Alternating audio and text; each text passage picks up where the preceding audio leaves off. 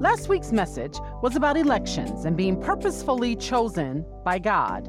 If you missed it, please go back and listen to episode 84.